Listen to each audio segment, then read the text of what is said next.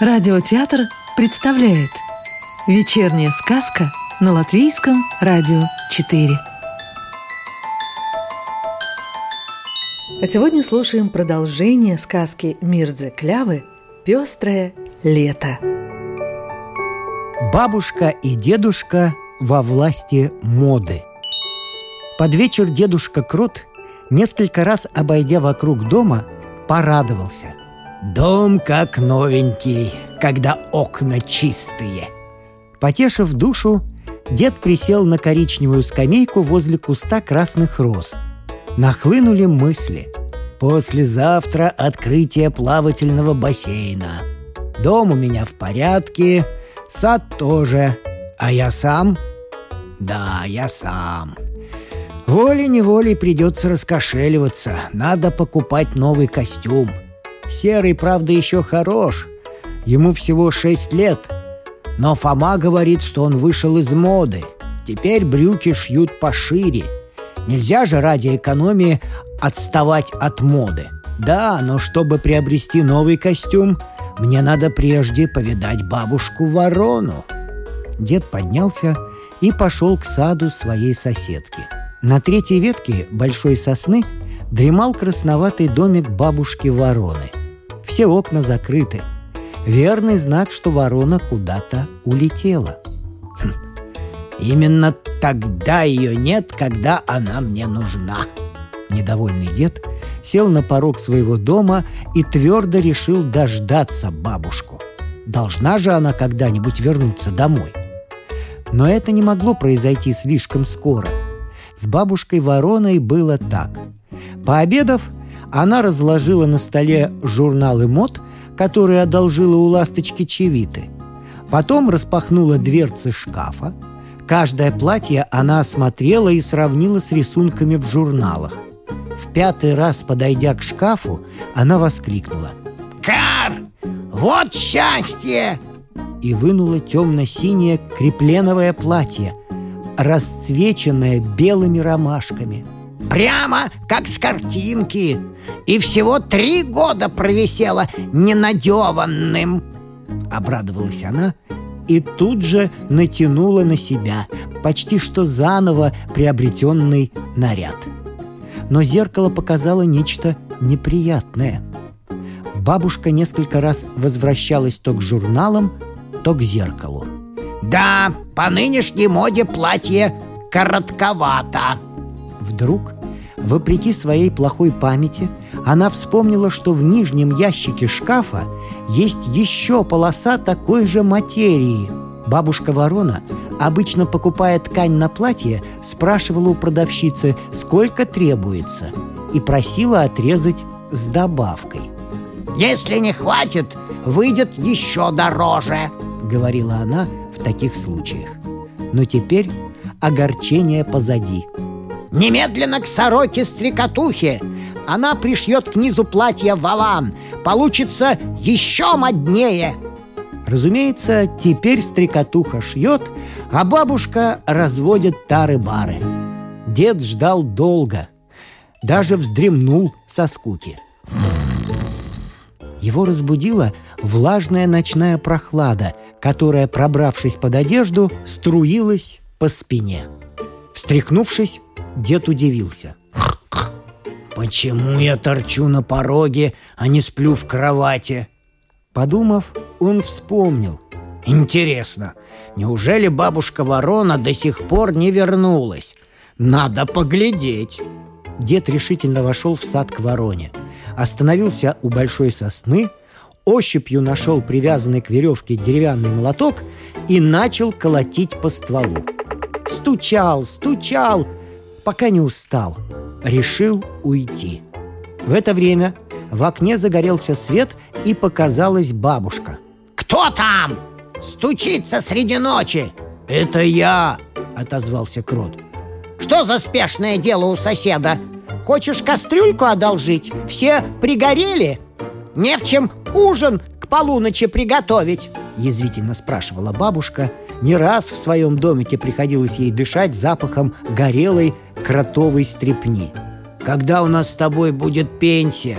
Никак не могу запомнить эти числа. Надо к празднику купить новый костюм. Пенсия будет завтра А костюмы по ночам не покупают.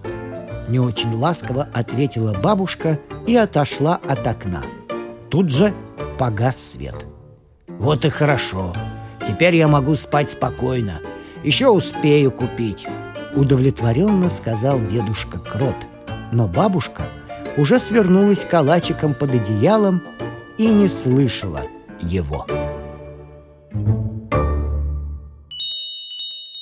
Кое-что об аисте Кришьяне. Многие завидовали аисту Кришьяну, журналисту из «Лесного вестника». Не каждому так везло в жизни. На работе Кришьяна уважали, и было за что. Трудился он на совесть. Дома все хлопоты по хозяйству взяла на себя заботливая Аистиха Фрида. Сам Кришьян при такой жизни разбирался в мелочах быта не больше, чем капустный качан в звездах. Когда у Аиста Крышьяна спросили, где можно заплатить по счету за международный разговор, он очень удивился. «Как? Разве за телефон надо платить?»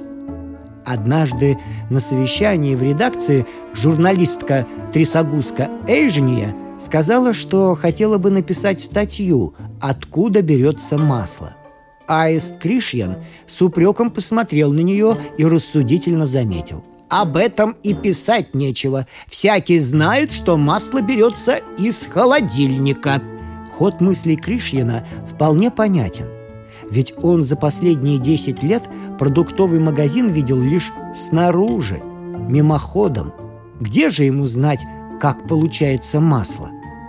По-настоящему хорошо Аист Крышин знал только дорогу от лесного вестника до поселка Старые Дубы. По субботам, как положено, Крышьян отправлялся на концерт или в театр. Но дорогу туда он не примечал, его вела Фрида – все же Кришьян не был полностью защищен от неприятностей. Оба его сынка, смелый и умелый, хоть и свободно читали по-французски, в остальном были дети как дети. К великому ужасу родителей они с громкими воплями играли в войну, а позавчера даже забрались на шкаф. Но это, конечно, мелочи. Бабушка Ворона и барсучиха Грета об аисте Кришьине судили так – «Вот, у аиста Крышьина всего в достатке!» — говорила бабушка ворона. «Какое в достатке? У него всего с избытком. Его добра на пятерых хватило бы!» Так считала барсучиха Грета. Правы ли они, сам Аист Кришьин вряд ли мог бы ответить. В то утро Аист Кришьин уже третий час стоял в своем кабинете на одной ноге. Так он делал всегда, когда серьезно думал – и сочинял речь торжественному открытию плавательного бассейна в поселке Старые Дубы. Его жена Фрида время от времени тихонько заглядывала в дверь и озабоченно вздыхала. Наконец, Крышьин вошел в столовую и упал в кресло. Он очень устал. Попробуйте простоять три часа на одной ноге, да еще думать при этом – Крышин все еще был во власти своего сочинения. Он был особенно доволен тем, что удалось придумать два новых слова. Одно было «молоткование», предложение это звучало так – как это было прекрасно, когда над вашим поселком разносился стук молоткования гвоздей. А другое слово – постройнение в предложении Кое-кто с годами накопил обременительный груз лишнего веса. В этих случаях плавание поможет необходимому постройнению. Выпив утренний кофе, Аэс Кришьян поспешил на дальний край леса собирать данные для статьи «Пора преобразовать осоковый лук». Кришьян долго блуждал, пока не набрел на посвечивающие среди осоки залитые водой ложбинки – Ничто на свете не могло быть прекрасней. Кришьян смотрел, смотрел. Странно. Те ивы в дальнем углу казались знакомыми, как старые добрые друзья. Ну как же, именно здесь он еще студентом часами бродил со своим другом Жаном. Самая старая ива уже заваливалась, канава заросла. Чтобы разглядеть все получше, Кришьян, забыв, что с утра надел недавно купленные замшевые ботинки, прошел несколько шагов среди пучков осоки. Аист Крышьян задержался здесь дольше, чем предполагал. Возвращаясь, он все оглядывался, пока заросли осоки не скрылись из виду. Вернувшись в редакцию, Аист всю вторую половину дня был мечтательным и рассеянным. Таким его сотрудники еще никогда не видели, и поэтому взволнованно шептались по углам, что Крышин, наверное, сильно переутомился. Ночью семья аистов, как обычно, спала. Фрида спокойно дышала, немного посапывая, а истята смелый и умелый улыбались во сне. Крышьин тихо поднялся. Ему не давал покоя аромат луга, который он вдохнул днем – Аист осторожно взял одежду и на цыпочках вышел из комнаты. Во дворе он проворно оделся и засучил брюки до колен. Грышьин и босиком. Вот так штука! Луна от изумления широко раскрыла глаза. Аист вышел из сада, поднялся на крыльях и полетел прямо через край леса к осоковому лугу. Луна едва поспевала за ним. Опустившись, Крышьин тут же забрел почти по колено в лужу. Прохладная вода приятно охватила ноги. Сперва он брел с опаской, но вскоре привык и зашагал смелее.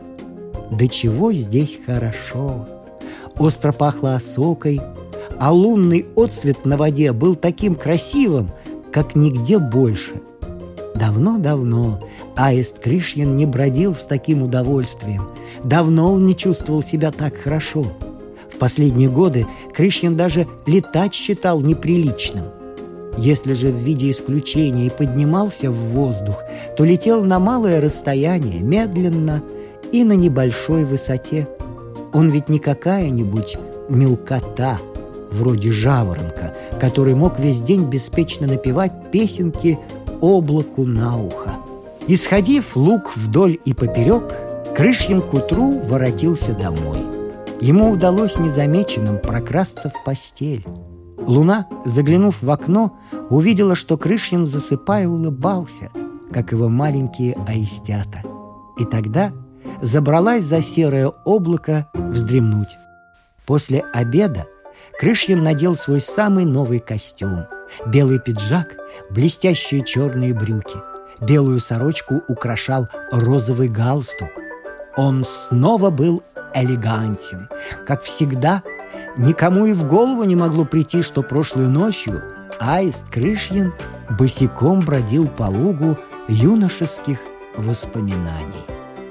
Фрида приколола к отвороту его жакета розовый георгин, сняла с плеча такую крохотную пушинку, какую могли заметить только ее заботливые глаза – поцеловала мужа и со спокойной душой проводила на торжество по случаю открытия плавательного бассейна.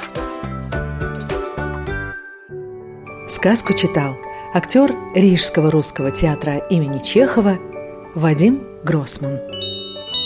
Доброго вечера и до новой встречи в понедельник –